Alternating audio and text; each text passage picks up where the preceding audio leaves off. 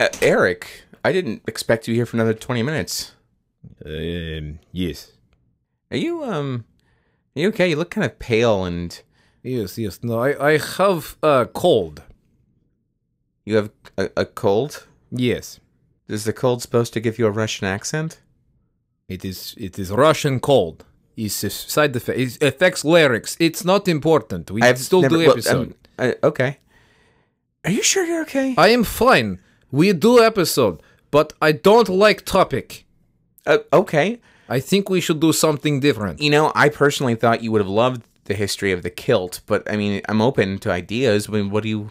No. What do you no, wanna no, do? No, I want to talk about uh American secrets. Top secrets. Uh, Like Pentagon. You go. Now, tell me about the Pentagon. for me, the big secret about the Pentagon is they don't always have to be equilateral. Know, a lot of people know that you can have an asymmetrical Pentagon. Okay, all right. Not changing topic. Tell me about uh, CIA. Who are who are top agents in CIA? Well, I don't know if I'd call them agents, but some of the chefs that have come out of the Culinary Institute of America are really outstanding. There have actually been a couple of Iron Chefs that have come out of that, so they have a pretty um pretty high caliber. You no And very no, intelligent, No, no. this uh, is this is not working. people. This is not what I want. Oh, okay, well, what if we do this? Okay, you want to talk about top secrets? Yes. What if? Just go with me on this. What if we talk about the movie Top Secret? The one with Val Kilmer. Yeah, of course. All right, I like Val Kilmer. We'll talk about this. It's good. What was that? Uh, it is nothing. It is part of virus. I have indigestion that sounds like man tied up in secret compartment and uh, restless uh, leg. Yeah, yeah, I hear that's going around.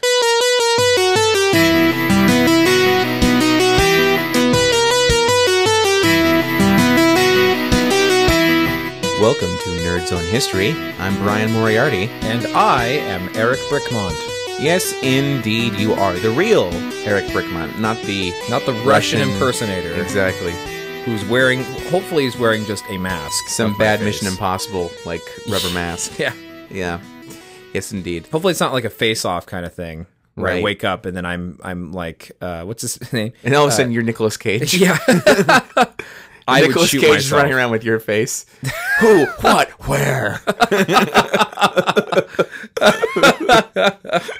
Oh, that's terrifying. it is terrifying, actually. Not the bees! Not the bees! Which would be so out of character for me because How weird is it? Like Nicolas Cage just runs around just quoting his movies with no context to them whatsoever. oh, poor Nicolas Cage. You guys are going to do an episode on him on Nerds on Film, right? Eventually, we will. Yeah, we don't have it officially planned yet, Oh man, but we do want to do one on the rise and fall of Nicolas Cage. Yes. and the continued fall and plummet of Nicolas Cage. Yeah, he seems to be kind of. He really. He's what he is. He's in. He's in orbit, right? Because really, all orbit is is continuous falling, right? That was funny. a that was a science joke. That was a science joke. Well done, Bryan. Well done. yes, yes, indeed. Um, Speaking nerds, of science, yeah, I know, right? Speaking of science, I had a, a lovely weekend. I was up at Lick Observatory for the very last of our summer programs, and uh, it's uh, it was a lot of fun. I, I really enjoy being up there. I you know it's it's always a good time to go up there. If you listen to our history of the telescope episode, then you know all about uh, Lick Observatory, a little snapshot of it. yes, indeed. we had your friend Michael on yeah. to talk about that. Absolutely, I did. And you know, folks, I'll I'll just mention it. Next year, we're going to have a whole nother program up there at Lick Observatory because we do have uh, at least a little bit of funding to keep us going until 2016. A little update, a little Lick Observatory update for those of you who are interested. But um, you know, still not out of the woods yet. So why don't, if you happen to live in the San Francisco Bay Area, decide to come on over and visit? Yeah, but two years is good. I mean, that, that buys you guys enough time to raise more funds, right? Well, we'll see. We really hope so. Anyway, what what did you do this weekend? Uh, I built sets. That's what I did. I did build sets, and I went to a little soiree at a at my director's house. A soiree A soiree, at yeah, the director's house. yeah. I don't know. I, I like the word soiree. It sounds more.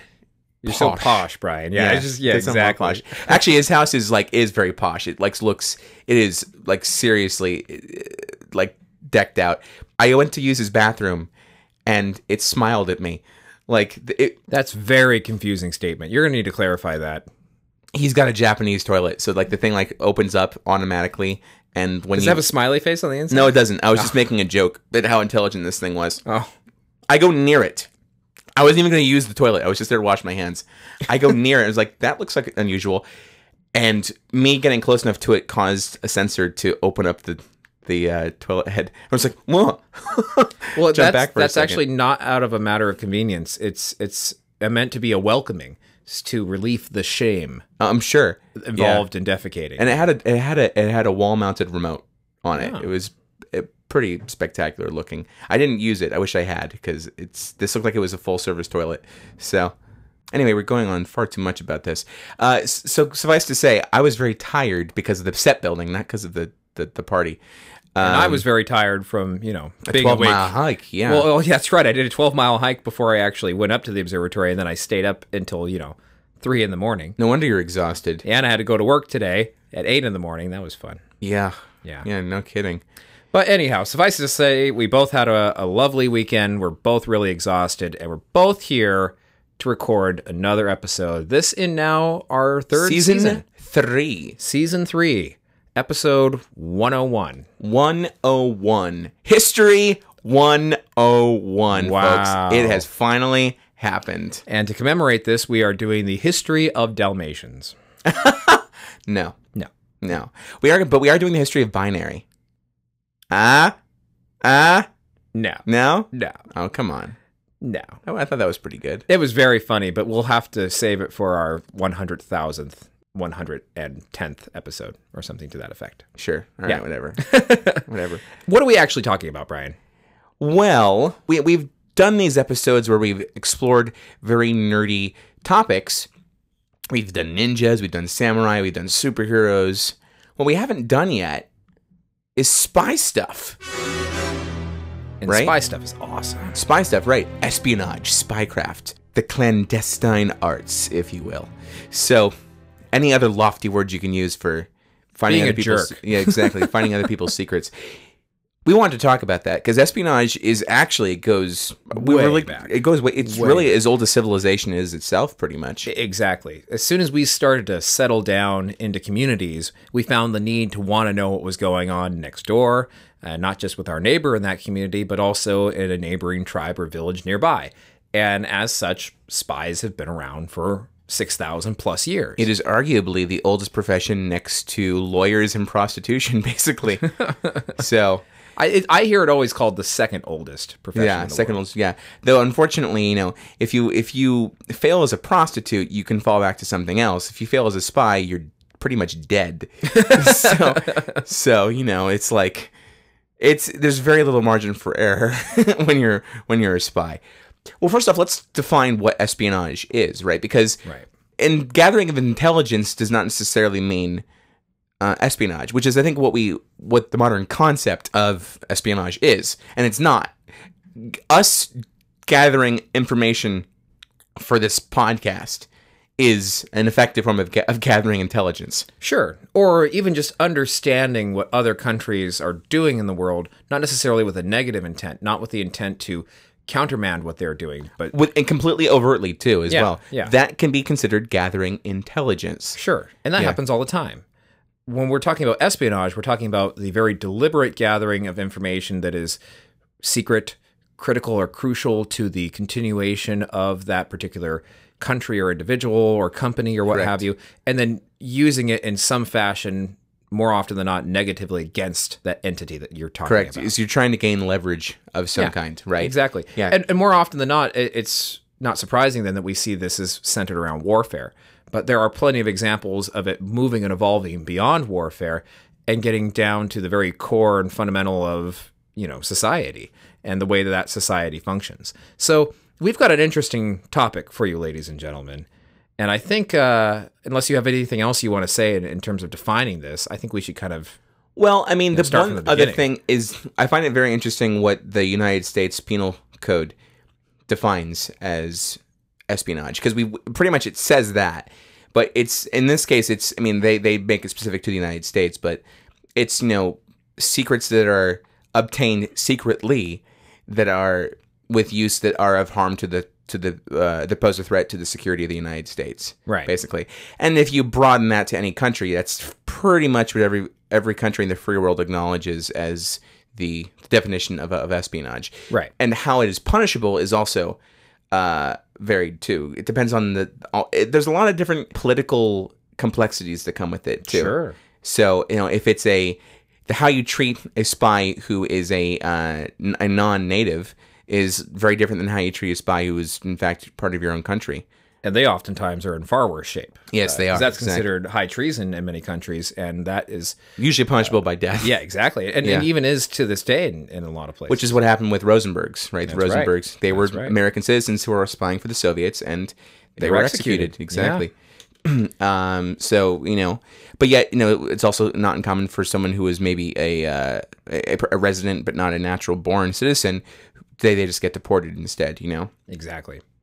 And I think that, you know, when we talk about this tonight, the the scope and scale is still going to be very top level, right? We're going to give you kind of a very general overview of espionage throughout history. But then we thought it would be really fun to follow it up next week and dive into it a little bit more detail, but around the technology that was in view, involved in the very spying itself. Yeah, uh, throughout various points in history. Absolutely. So it's going to be kind of a cool little two-parter I think you folks are going to enjoy. yeah, definitely. Uh, but like I said, let, let's start from the beginning. sure. And let's talk about one of my favorite places. Uh, I've faked a lot of people out recently because, you know, we keep doing these episodes and you keep implying that I'm going to talk about Egypt and then I don't, but I am tonight. Shocker. Yeah. To be fair, you actually haven't brought up ancient Egypt in quite some time. Quite some time. I think our, our listeners are due. And with the beginning of a new season, I, have to at least mention my favorite place on earth. So we have uh, Egyptian hieroglyphics and hieratic writing that was recorded on Egyptian papyrus that goes back thousands of years that talks about you know intrigue within the court. We've talked a little bit about this on previous episodes. You know, we talked about the assassination of Ramesses III, and we talked a little Yes, bit was, about that, was that the one where his bark was overturned? Is Yes, it- exactly. yeah, That, which yes. is the, the nice way of saying that uh, he got murdered by people very close. Or at least they attempted to. Well, he died from his injuries, so Yes. I would, if it was in a court of law today, it would still be considered murder. Yes. Yeah. We also have a few other examples uh, through various pivotal moments in Egyptian history.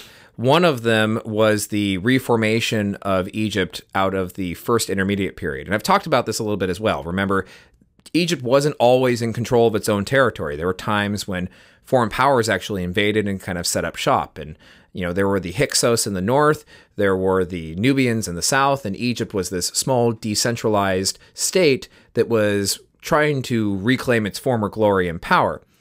And they actually intercepted uh, some couriers, some messengers who were coming up from uh, Nubia to the Hyksos. Their own Egyptian spies caught them red-handed and interrogated them and found out uh, their their plan, which was this kind of pincer movement to get rid of what was left of Egypt, and use that to help turn the tide. Sure. So you have an example there. You have other examples where you know, like uh, like Ramesses II and the Battle of Megiddo, uh, one of the most famous battles in the ancient world. Uh, he was fighting against a far superior Hyksos, or sorry, not Hyksos, pardon me, the Hittite force to the north, and uh, ended up getting some some false information. Uh, he ended up getting some some spies who were leading him to believe that uh, there were no troops further north and that he could freely advance on them and be fine. And what they were doing was actually leading him into a trap. So he ended up getting these so-called, you know, defectors who were giving him this information, but it was all a ruse. Uh, instead, he ends up capturing a few more Hittite spies and interrogates them and then finds out the truth that they were actually leading them into a trap. And while it's too late to turn back, he does call in reinforcements that just barely uh, create a stalemate out of the final battle. And he Sure. almost loses his life in that process as well. Sure. Uh, so if it wasn't for them keeping an eye out for these folks, uh, they would have never been able to find them. And, you know, when we're talking about spying in the ancient world, we don't have a whole lot of very specific examples. We have a couple that come to us from Egypt, but more often than not, these were couriers. These were people who were transporting information back and forth and sometimes took the opportunity to take the, the clothes and perhaps even uh, emulate some of the customs or the language of the people that they were visiting uh, so that they could then blend in and Sure. maybe walk about and hear what they hear and bring that information back. Definitely. And pretty much when you look at the ancient world, for the most part, you know, ancient espionage was a branch of the military, essentially, right? And then you see this in India, you see this in particularly in ancient China. We're talking pre-unified China, Right. With uh, Sun Tzu, right? Sun Tzu And the art of war. and the art of Yes. war. He talks about it, you know, but know, I mean, he goes into a pretty elaborate detail about lots of different things about managing a country. Um, but you know, it, that's the one common thread I, I seem to find across all these ancient civilizations. Yeah, and you know, Sun Tzu really sums it up. And he, he lists the types of spies. And these types of spies really are the the archetype for what future spies would become. And they are very much reflective of other cultures in the ancient world. So I'm just going to kind of go over them real quick. Sure. Um, essentially, local spies are the first ones, which are recruited from the general population of the enemy state, right? So people that you can kind of turn to your favor who will give you information, and they don't have to necessarily be up in high places. They're just kind of giving you information on on maybe troop movements or supplies or what's going on. Which is a tactic used to this day. Absolutely, it is. Yes. And then there's inside spies. And these are, you know, officials from the government of the enemy state. So these are folks who are much higher up in status. And some of them may, who may even have some sort of diplomatic title. Absolutely. Well. Yeah. Th- th- these are people who have a lot more access to high level information, who have access to high level individuals. sure. Uh, and some of them could even be very, um, oh, carefully coerced into performing not just acts of espionage, but also uh, assassinations, quite possibly. Sure. Uh, then you have these kind of reverse spies. And these are enemy agents who have actually been turned. So they were perhaps found in your encampment or found in your country, identified, but by, you know, promises or bribes or threats were turned over to your side and are now feeding you information. Effectively making him a double agent. Exactly. Yeah. Uh, dead spies. This is an interesting terminology for it, too. Uh, these are agents who are fed false information, and then that false information is eventually found out and the spy is executed by the enemy. Hmm.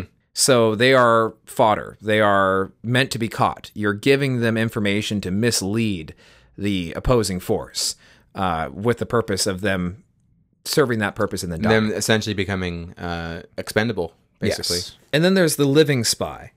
And these folks are very simple in appearance, but they're also always very vigilant. They never kind of let their guard down. They operate uh, behind enemy lines and they put themselves into potentially dangerous situations, um, but they are the ones that are unwavering.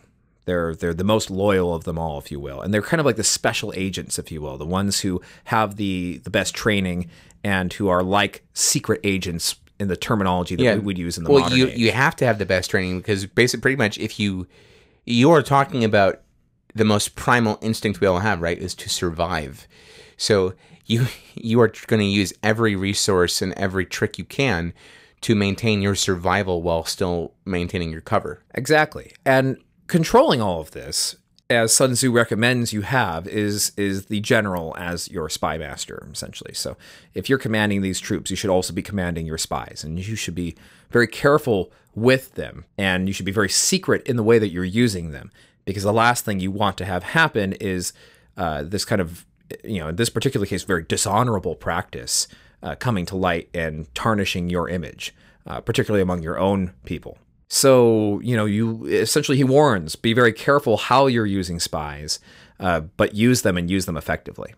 Hmm. And that is true of the modern age today. Uh, no country wants to have one of their operatives caught. It's a huge embarrassment. It's embarrassment that happens even in this century now, after Sure. after all the centuries that have passed since Sun Tzu first wrote those words. Sure. So, an interesting fact, and like I said, it really does speak to everything that kind of came before and after. And while we're on the subject still, though, of the ancient world, uh, certainly the ancient Egyptians kind of started a, a pretty good practice of this uh, this intelligence network. Uh, remember, when they had an empire, they had a very large and stretching empire, and their practice was not necessarily to completely dominate those foreign lands with their own people and troops. It was more or less to kind of kidnap the the ruler of that land's children and hold them ransom and make sure they're doing what they're supposed to be doing, uh, and to inform the real ruler of Egypt, the pharaoh, Yeah. uh, they sent their own agents and they had their own spies, their Yeah. own emissaries in that land who were serving in a diplomatic function. But really, what they were meant to be doing was keeping an eye on these foreign leaders and making sure they were complying with the ransom and demands. Which is actually a tactic also used by the feudal Japanese too. We talked That's about that. right. We talked about we that talked with, the- with the daimyo. Yeah, Exactly. yeah.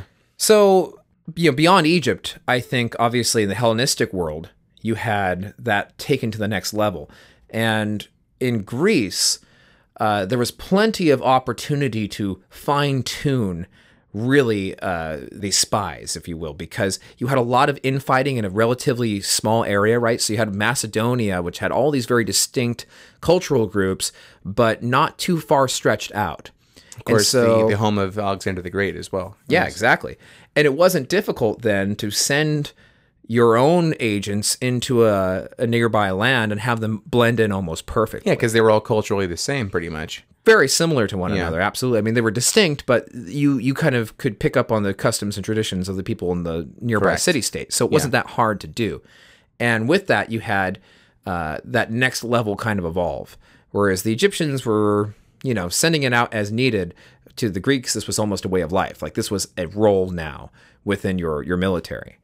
Uh, and the culture who would really take it and run with it and establish really the actual first intelligence agency on the planet The Romans. were the Romans. Yes, I knew you Exactly. were going to go there.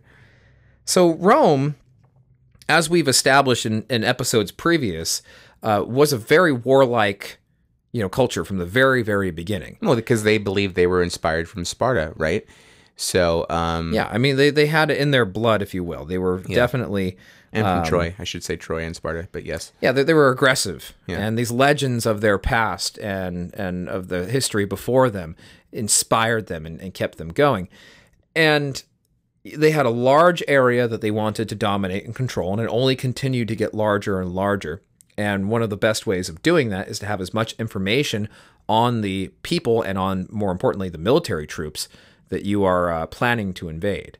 Uh, and so you had, uh, again, the courier of the pre Roman legion, but during the Roman Republic, right, the R- Roman military, uh, going in and infiltrating and finding their way in, and, and many times sneaking in high officials who were again hidden in, in garments that were representative of the of the tribe that they were going into, uh, and then sneaking in and actually speaking these words of dissent among the followers of the leader of that tribe, trying to get to the higher people in their own opposing military and, and get them to turn coat, but not do it right away necessarily. Wait for the opportune moment, right? Wait until you got your your your soldiers on the battlefield and then have them move over to the Roman side and decimate the opposing side. And this was a really effective tactic, but it's something that they didn't necessarily figure out right away. In fact, it was their dealings with Carthage that really gave them uh, these ideas. Hannibal was a spy master in the sense of of Sun Tzu, right? In the way that Sun Tzu lays it out for us. And he was an expert spy master. For over 14 years, he led a really effective campaign against the Romans, trying to hold them off, right? Eventually they would lose, sadly, but you know, trying to hold off the Romans. And he did so by planting his spies right right next to the highest and wealthiest and most powerful officials in Rome many of them being murdered and killed by his his agents. Uh, and it was a scary time for the Romans because you know they didn't know who to trust and they didn't know who was who. And when they did find a spy, they oftentimes tried to make an example of them, uh, if not public execution, because they wanted the spy to kind of still be walking around, if you will, be visible to the other spies. Uh, there was one instance where they they cut off the hand of one of the spies and said, you know, hey, this is the minimum that we're going to do. If we find you, you're going to be in for a lot worse. Uh, but they eventually ad- adopted the same tactic and then started using it against Carthage and then started using it everywhere they went. Uh, it got to the point where, as Rome became an empire and it began to expand and grow, there was now a need to have a organized force of spies, an organized intelligence agency, spying more on their own people than anybody else. And uh, these individuals were kind of like a, a secret police force, if you will. They usually teamed up with the local militia of wherever they were located, or with the Praetorian Guard uh, if they were in in Rome. And uh, the information that they found out about individuals, they they then got this mob together and had them eliminated if, if need be, if they were a threat to uh, to the wealthiest and most powerful in the Senate and Yeah. the Roman Emperor. I mean, it pretty much sounds like a Roman version of the FBI in a way. Yeah, almost. Um, the the original organization forms in around 200 AD, and they're called the Frum, Frumentarii. So the Frumentarii were actually repurposed. Originally, they were uh, part of the Roman legion, and the their role and responsibility was all the supplies and um, and courier uh, duties were handled by them. So they made sure all the Roman soldiers were fed. They were made sure that all of the orders were received and that any uh, special and urgent information was sent from one battlefield to the next. Uh, they quickly realized that these folks were very skilled at gathering information and disseminating information, and so they started bringing them in in a tax collecting role as well.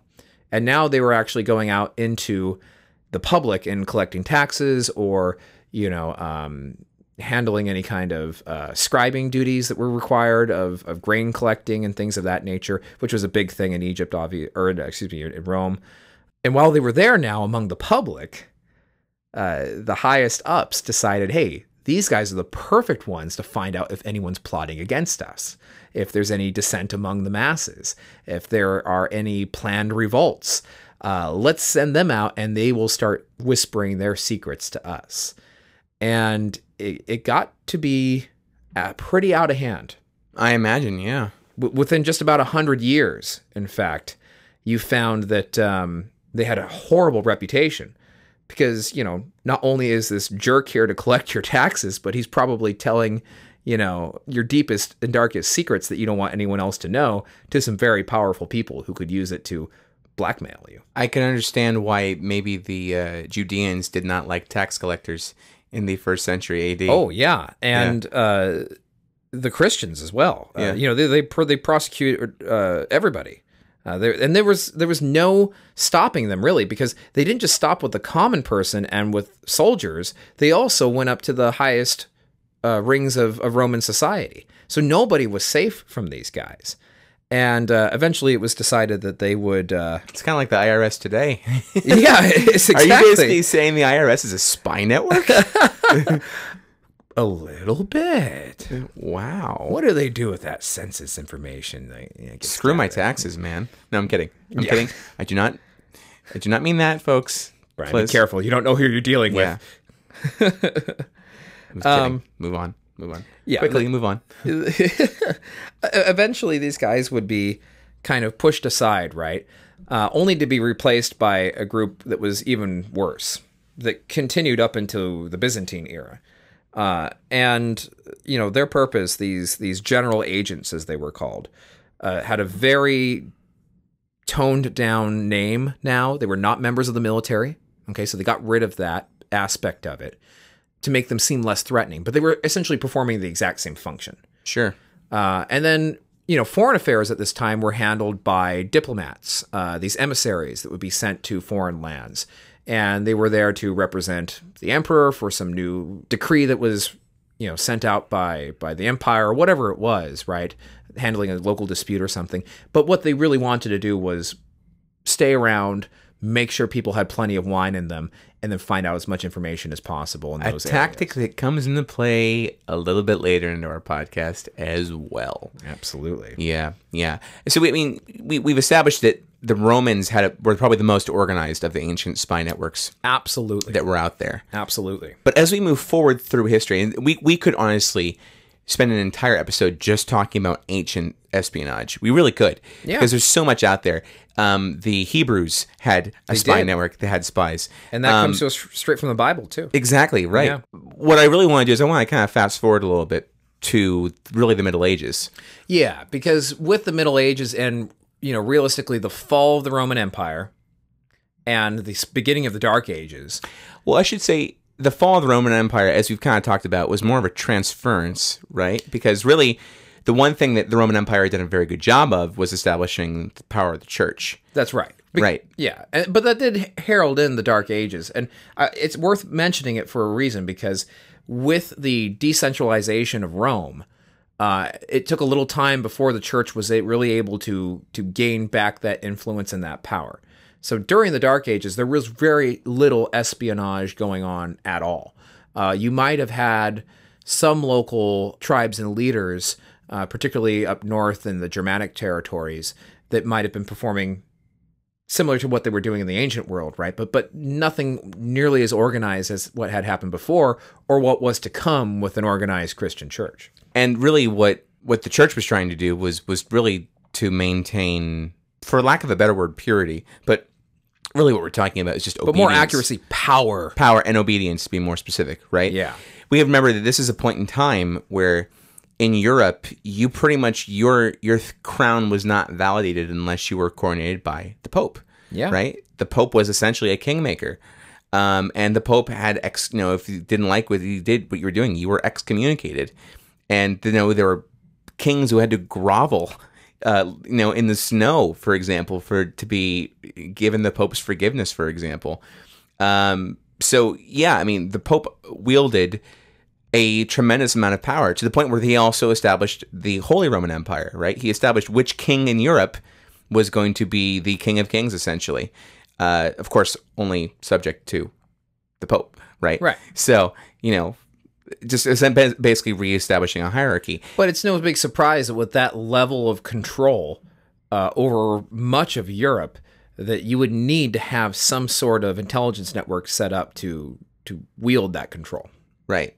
And so, really, what you're talking about is as we get to the, I want to say early 14th, maybe even 15th century, we're really talking about the Inquisition, right? We also talk about how there was very, I mean, we could talk about the Templars for a little bit too. Well, yeah, because I mean, let, let's touch on that for a moment. Because before that, you know, back during the 10th century, you had the beginning of the Crusades, right? Sure. So uh, with with well, not the 10th, uh, the 11th century, but the beginning of the Crusades, and with that, you were developing all sorts, or I should say, redeveloping all sorts of spy tactics. Right. Uh, because as they were, you know, besieging places like Jerusalem or Constantinople, you had uh, a need to get inside those city walls, and you had to send people in in disguise. You had to try to gain allegiances from individuals who were inside the wall, who were sympathetic to you, who could perform all sorts of different types of sabotage or get information out that was critical and vital to you. And this went both ways. I mean, obviously, it wasn't just uh, European forces that were you know using this tactic.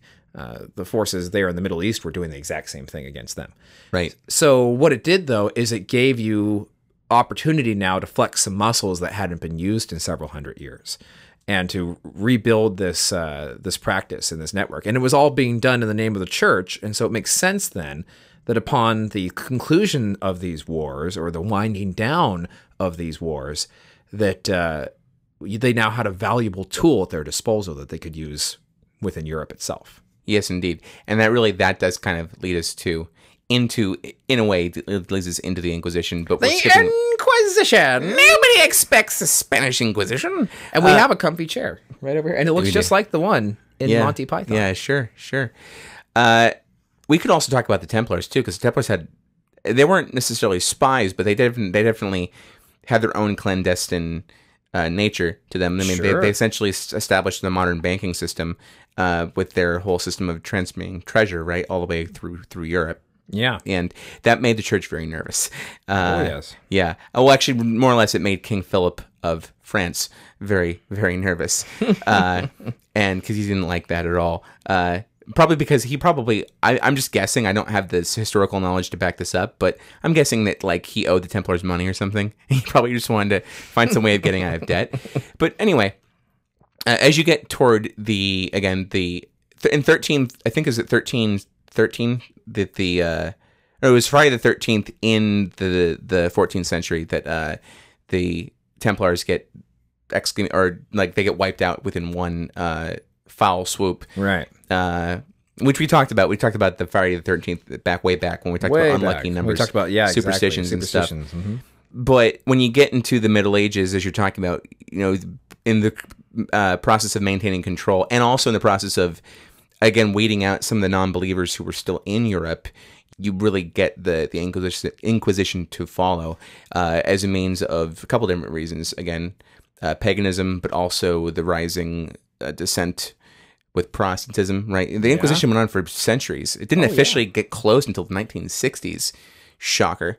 Um, so. And in this case, yeah, who, who were the spies? priests. I- Exactly. yeah. Your clergymen. Yeah. The, the people that you were in confession with, uh, declaring your sins, whatever they may be, and or people who were in your community who had their ears open and were listening and were respected members, so they were invited everywhere.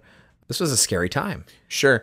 And of course, you had the High Inquisitor, right? You had Torquemada, uh, who was effectively the spy master that you're, you know, you're referring to, right? Yeah. Yeah.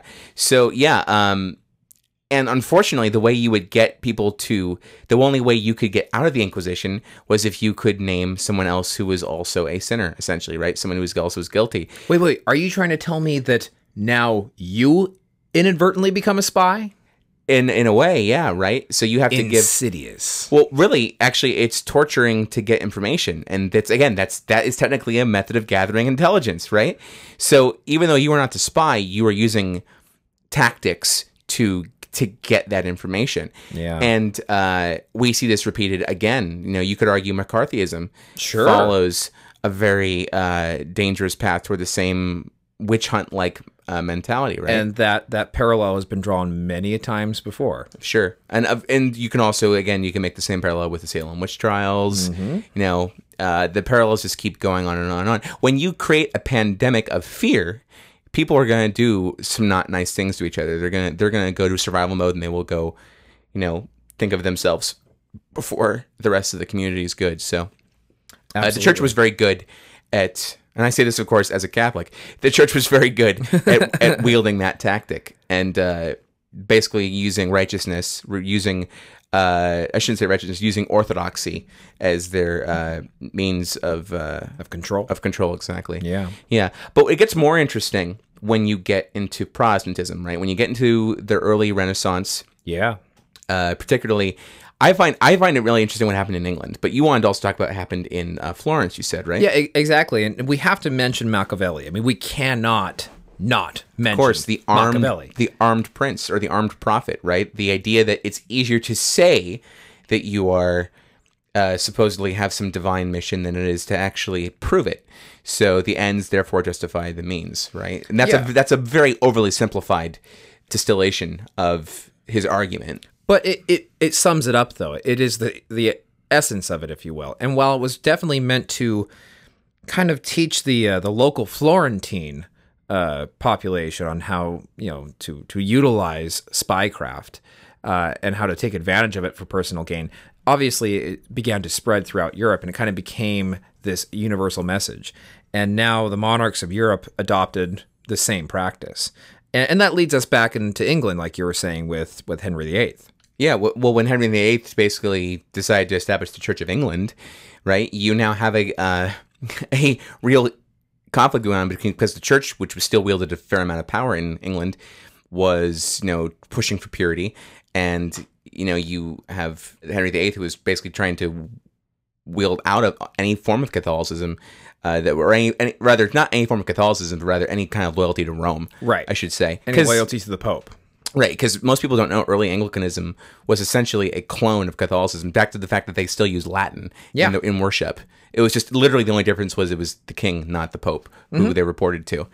Um, so that was the only difference. But more or less, I would say less with Henry VIII and more with his daughter. Oh, by far. I mean, Elizabeth I was notorious for having a well trained, highly educated, uh, you know, exclusively literate. Well, more on, on more than one occasion, right? I mean, yes, you did have yes, the she had very intelligent spies uh, working for her, right? But in, but on a couple different fronts. That part in Europe is so fascinating because because of the nature of the Catholic versus Protestantism uh, debate, not even debate, just this this feud that was going on. It was the whole reason why, and I, I've said this before, but it bears repeating. That was the essential challenge to her right to be the monarch of England. Is that because she was she was not not that she wasn't she was not Catholic. Number one, and number two, the fact that Henry VIII had declared her illegitimate at one point. Right? And that he didn't, and he only retracted the statement later on in life. She she had a lot going against her. Indeed. And the only way she was going to stay on the throne and be able to consolidate her power and and gain in that power and influence was to be as protected as possible.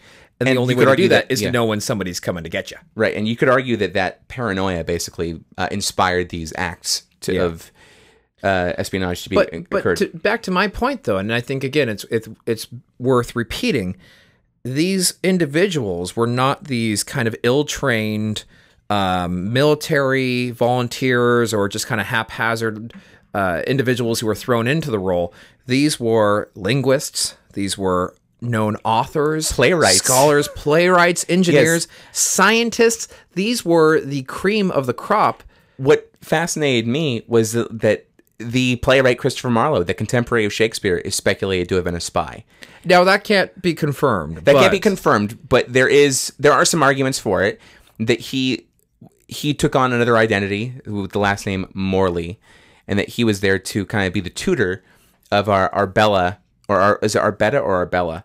Uh, Arbella Stewart, who was the niece of Queen Elizabeth, or I should say cousin of Queen Elizabeth, the niece of James the First of or James the Sixth, I should say, of Scotland. not to be confused with Kristen Stewart, who plays the role of Bella Right. And those god awful shiny vampire movies. Thank you for making Gotta have Leave- clarification. Of all the people I would think to make a Twilight reference, you it's not really a reference as it is a deterrence. okay? I'm doing my my Let's just move on, shall we? Yeah, let's yes. Okay. Let's good. Look good. Let's do that. So, um, I think it's kind of just interesting, and it's also interesting because I find the symbolism that he also his famous work was Doctor Faustus, this tale of the man who sells his soul to the devil, right? So It. I wonder when he when did he write that in his life? Do you do you remember? Was it the latter half of his? I, I can't say for sure. I don't know. Wouldn't when- that be interesting? But wouldn't if it be was kind of a retrospective on everything that he's as a reflection on what Yeah. he was doing? Yeah, yeah, maybe, maybe. But the difference is that uh, Faustus, that version, he he sold his soul for um for supernatural powers. It wasn't like the it wasn't the Goethe Faust story that we're known we're known Right, for, right. where it's a much more of a of a philosophical need for you know. But I think we should digress because Yeah. I think we're we're getting off on a bit of a tangent. I agree. But the other thing I love, sorry, pirates. Of course, Bryan. Yes. Of course, you love pirates. No, but what I'm saying is the queen used pirates as a means of spying. Yeah. They, she had pirates who worked under the crown. Uh, the, we talked about this before too with uh, the sea battles I'm talking about the Spanish Armada, right? Dutch and English maritime spies essentially. They were called non-state agents, and they were there to help control the influx of gold throughout the region. Um, but they were also, of course, I mean, you imagine they would also be gathering information along the way and reporting back to the queen. And that was what helped her maintain control over the region. You know, and more no none so great than her uh, her was who was her spy master, Francis Walsingham or Walsingham. You know, uh, he his whole job was to to find out was there a plot against the queen, and if so, let's protect her. Which of course there were several, right? Mary Queen of Scots. We talked about this again as well. Tried to make a a couple attempts to have her assassinated, or a couple of Catholic fanatics who tried to to do away with her as well. Um, and he had gathered a whole he had gathered intelligence from all across Europe, Right. partly because again of this so on this so-called ambassador, right? This emissary from other lands. You're essentially a legal spy. Sounds a lot like what they were doing in Rome. Exactly. You have these dignitaries who are there to be present at court to maintain again a relationship with other lands, another tactic that was used by Sun Tzu, right? But yet you're also, you know, you know that you can only be at arm's length, right? There's certain Yeah. things you don't want them to know.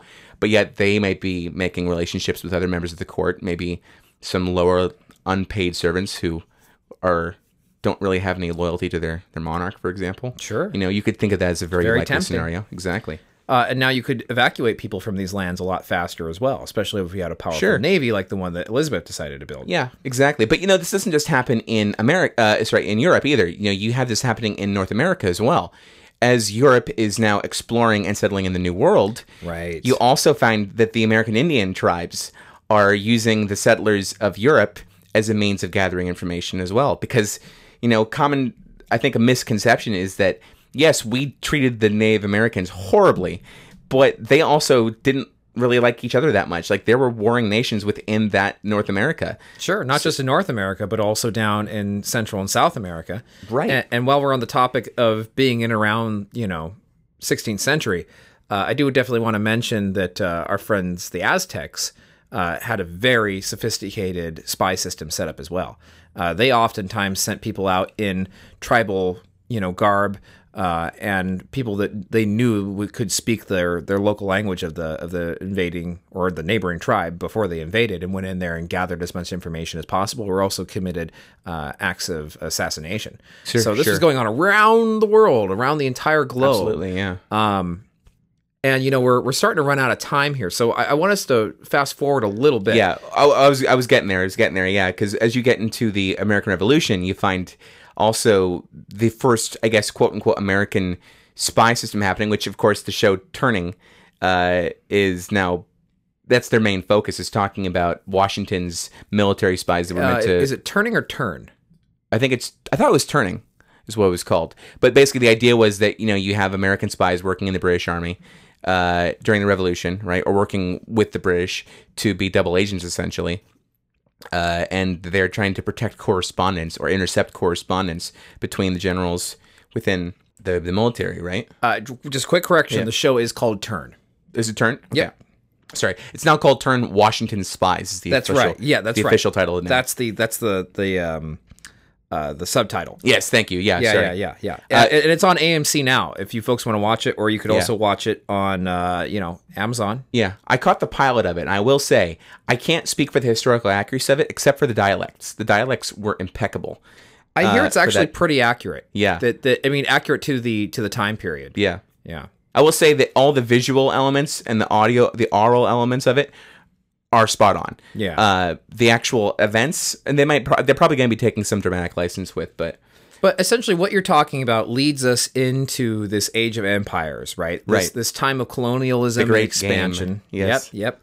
And within that great game, obviously, you have uh, all those other pieces behind the scenes that are being moved into place. sure. So you also have this reemergence of technology that in spycraft hadn't really been used in a long time. Sure. It was starting to come back, and obviously we're going to talk more about this in the next episode. But Of course, you know yeah. things like invisible ink, uh, using secret codes and Encryption, yes, encryption. uh, you know all of these things that would become even more uh, important as you would develop Yeah. newer technologies like small concealed arms, Sure. uh, photography. Oh, sure. Uh, the Industrial Revolution brought with it the advent of dynamite, which made now saboteurs have a very powerful and easy to conceal weapon that could be used in. The Black Hand would never have been able to have attempted right. uh, Archduke Ferdinand, right? If it wasn't for dynamite. Not, not just that, but think of also industrial espionage because that was now happening. Yeah. Now you had factories, plants, plantations, ships, uh, this kind of collateral damage that was being inflicted against nations. Yeah, And- German industry, I think, is recently they they lose about fifty billion euros a year to corporate espionage. Isn't that crazy? Yeah. To think that that still happens To- today. to- of course, it yeah. It's it's it's nuts. It's really cool, and so I think that's a good place for us to kind of. I mean, yes, we could. Do you want to go a little, little bit further? Or? well, you know what? What we really need to do, because our fans are screaming, they're looking at their watches, they're saying, well, hold on, we're running out of episode. When are they going to get to the Cold War? And ladies and gentlemen, we want to address this. We will get to the Cold War. It's just not going to happen right now. Bryan and I were talking about this before we recorded, and we thought, well, where's a good stopping place for us, right? yeah, And I think, you know, we could set some context for the Cold War when we talk about espionage at the turn of the 19th century. And then obviously the foundation of the Cold War, which is the Second World War. Well, really the First and Second World War. right. And then lead us into the Cold War from there. So, what do you think? We should do a, a whole Cold War episode, right? I think we should do a yeah a whole epi- a two parter on the Cold War from the espionage perspective because I, I just don't I feel like Well, I think from the whole perspective, but I think espionage is going to be a, a big Right. part of that. I mean you're talking about contemporary history. It's a 40 year long ordeal. yeah. Uh, I mean I feel like to do it and with justice a huge back history leading up to it as well. exactly, and so I feel like to do it justice we need to give it its own episode. All right, cool. sure. So then I think what we should do while we're on the subject of spycraft is then more or less address, um, you know, the 19th and 20th century in our next episode when we talk about the tools of the trade. Oh, absolutely. See, you can't talk about spycraft without talking about the toys. Right. And people who know me know that I love gadgets. Oh, yes, you do. Uh, I mean, come on. Uh, you see how many apps I have on my phone, on my iPhone? It's unbelievable. It's a little embarrassing. yeah, it's a, it is a little embarrassing, but I have no shame. So, uh, or too much. I don't know yet. I'll work that out with my therapist. But anyway, uh, so that's going to be part two of this discussion. Is is the actual craft of spycraft, right? We talked about espionage. Now we're going to talk about the cool stuff, the stuff that evokes the imagination and the James the James Bond kind of stuff, basically, right? So, uh, but let's get into some feedback, shall we? Indeed. This week in listener feedback. We got we got one piece of feedback this Well, week. technically two, but I'll let you go with our official one first. So our official one was from Brett over Twitter. Yep. longtime listener, and he asks, "Is this true?" Because Cracked posted a thing about ancient uh, architecture that you didn't, things you didn't know that will blow your mind, which is that the Great Pyramids of Giza were white. That is absolutely correct, Brett. I know I acknowledged you on Twitter and said yes, but here's the reason why. So, Tura limestone uh, from a deposit in Egypt in the area of Tura is very, very fine quality. And it is beautifully uh, white in appearance when it's polished. So, these were the outer casing stones that I would made have up the Great Pyramids. seeing the pyramids of Giza with that. If you looked at the Great Pyramids of Giza midday, they would have been blinding originally because they would have been almost these mountains of blinding white light from the glare. But imagine them at nighttime, though. The reflection of the moonlight would have been. that would have been pretty spectacular Yeah. as well. And they were all tipped with small pyramidiums, who at the very top of the pyramid, there are these smaller pyramids, and they are, again, just limestone blocks, but they are uh, gilted. So they're covered with electrium, which is a combination of, of gold and silver. And they made up these points on the very top. And while from a pretty distance uh, from a pretty good distance away, you probably wouldn't have been able to make them out too definely, You would see uh, the the brightest light coming from the very top, which it would have been the the, the golden glimmer. Right, and this is the symbolism, right? That you're getting closer, you know, that it's reaching toward the heavens and has a little sparkle of the divine on it. You know, Yeah, you kind of reach the apex. That's where Yeah. that's where the magic happens. we don't get a chance to really understand the opulence that the Egyptians had at the height of their of their power. the ancient Egyptians didn't even get it for all that long because remember the outer casing stones of the pyramids were you know taken off and removed and you know tarnished and dirty, uh, or not tarnished per se, but you know they became worn and weathered. Sure. Uh, and so, you know, as time went on, the Egyptian civilization lasted for so long that they saw much of their oldest part of their civilization fall into a, a bit of ruin. Mm. That's pretty incredible. yeah. When we're still talking about the context of ancient Egypt, and you know, there they are. They were just like Rebuilding everything. were just like, F- hell, these pyramids are still here. just like, just, I can't imagine. I can't. Can do we really have? Do we have to keep them here? Because I really just think we need to put a day spa. that's what. That's my vision for for Giza.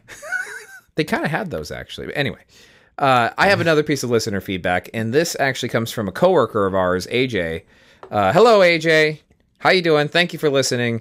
Uh, he's a huge history buff, so him and I have been getting into these conversations all the time about uh, about the show and about history and certain topics. And you know, he says, you know, I'm such a huge nerd, and you're a nerd, and I'm a big Star Trek fan. What if we did an episode where we looked at episodes of Star Trek that traveled back in time? and Oh, looked at them for, for their historical accuracy and uh, and explored their their you know episode and in, in the context of, of history. I think that would be a lot of fun. It could be very interesting to say the least. Yes. So I think we should uh, I think we should do that. Okay. Yeah, Cool. actually, I think it'd be really fun. Indeed, indeed. So we've got Cold War coming up at some point. We've got this awesome Star Trek idea from AJ coming up at some point. Uh, It's gonna be a fun. Um, plus, we also have a very special plan for uh, Octubre, oh, right? that's gonna be fun. That's gonna be really fun, guys. We I, I I know it's not even Labor Day. It's barely just past Labor Day, but it, we've been pl- we had such a cool idea last year for what we're gonna do for the Halloween for this year. Uh, we're just we're really excited. That's all I can say. So yeah, and we also hope to get uh, Big Sean Moe, our amazing editor, in the Nerd Cave, deep friend of mine, brother of yours, here, at least, if not in person than through Skype. But we want him on the show to uh, discuss a very special topic. on Indeed, and History. he's he's been here once before, but only in your stead. that's right. And This I've never be been all on the three show of us together, and that'd we, be We awesome. have to. We have to have that happen. Indeed. Well, folks, it is that time. So um, please keep the feedback coming. You can do so by going to nerdonomy.com uh, and clicking the talk to us uh, icon at the top, or of course through our social media at Facebook and Twitter at Nerdonomy. But you know what else you can do? Eric, tell them what else they can do. Well, if you happen to find our Audible uh, link right on our website, and if you're looking on a mobile device, that's totally okay. Just go to www.audibletrial.com forward slash nerdonomy. And with that, uh, you can sign up for this amazing service where you can get these lovely audio books, learn all sorts of cool things, and we just happen to get a little bit of a cut. So, uh, you know, help us out. bit. Help yourself out. You know, a little bit. Yeah. And of course, the donate button. Or because you just give us the money directly. yeah, just do that too. That works, you know. Like my cousin. like like your cousin, right? $100. Right, right. You can give us no amount is too small. Anything above a dollar, right? We can take through our PayPal account. We'll get like ninety three cents of it, but we'll still get most of it. Um, and you or you can do what our pal Dino did, right? And you uh, sign up for a monthly pledge that you can Yeah. make through PayPal, which Almost is a, like a newer feature. Yeah, Yeah. to help us to give you the content that you deserve, right? So, a couple ways you can do that. And as always, folks, uh, tune into us next week. Same nerd time, same nerd channel, nerdonomy.com. Adios.